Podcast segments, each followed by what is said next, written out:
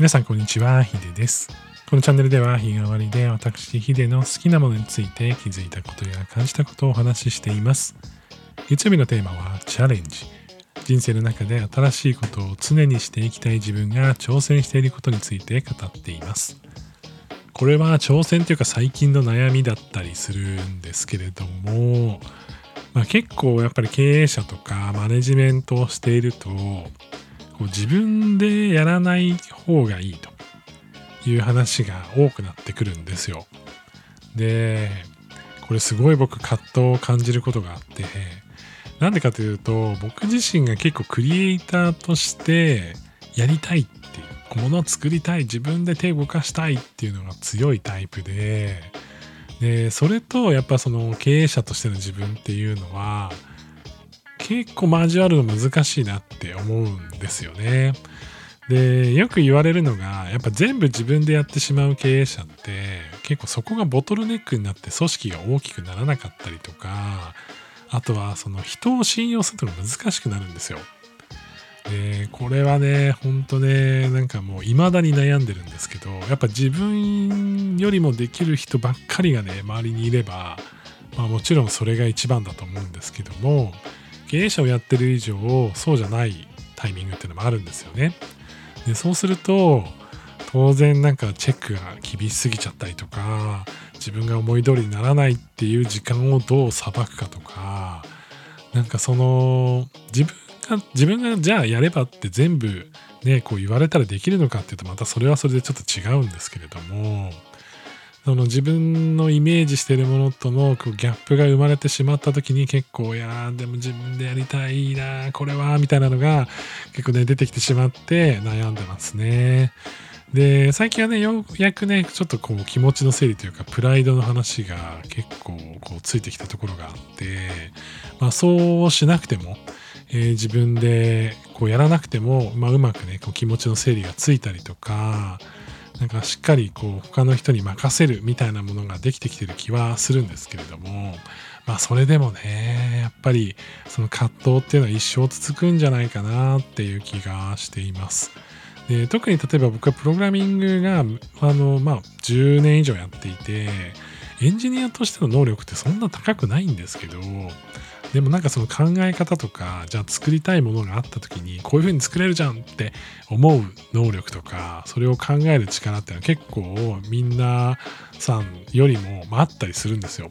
でそれはなんかその自慢とかではなくてシンプルに今までその自分のその技術力の知識よりもそういうなんかその構成力を試される、まあ、エンジニアでやる前は僕営業の仕事してたのでそのプレゼンの仕方とかやその構成力で戦ったところがあってまあそういったところの能力をこう組み合わせてうまく生き残ってきたっていうのがまああのあるんですけれどもちょっと話脱線しちゃいましたけどやっぱ自分でやる能力がめちゃくちゃ高いわけじゃないんですけど、まあ、それでもねそのやっぱりこう作ることに見せられた人間なので自分で作れないの歯がゆいなっていう瞬間を抱えてみんなに相談したりとか、えー、みんなにこう頼る時にいやでも僕やりたいんだけどこれはねみんなに任せるってこう思いながらまあ実際言ってたりもするんですけども、まあ、うまくね、えー、やろうと今もがいてる最中ですね。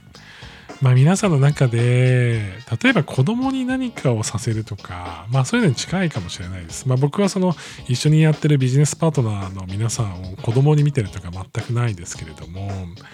なんかその自分の得意領域っていうのはどうしても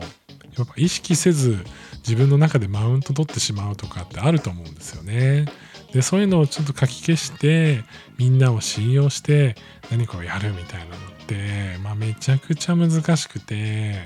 まあ、未だにできてる感じがしないですね。その中で、まあ、なんかそれを信用してなんか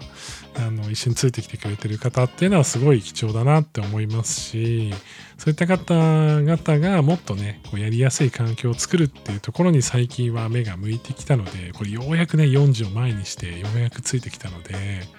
もしかしたらね30ぐらいで結構尖ってえー、なんだろうなうまくチームを作れなくて、えー、じゃあその後にこうようやく気づきましたみたいな人がいたらね本当に仲間ですもう僕はもうまさにそのパターンでたくさんチームを潰してきましたけどようやくねちょっとずつ理解してきてる感じがしていますね。ということでまあなんかあのエンジニアとかクリエイティブとかを疲れてる方で自分自身がやらないと気が済まないっていう方は正常です。すごく正常な感覚だと思うんですけれども、まあ、それ以上にこうこう自分がやれること以上の成果をこうきっちり見ていくと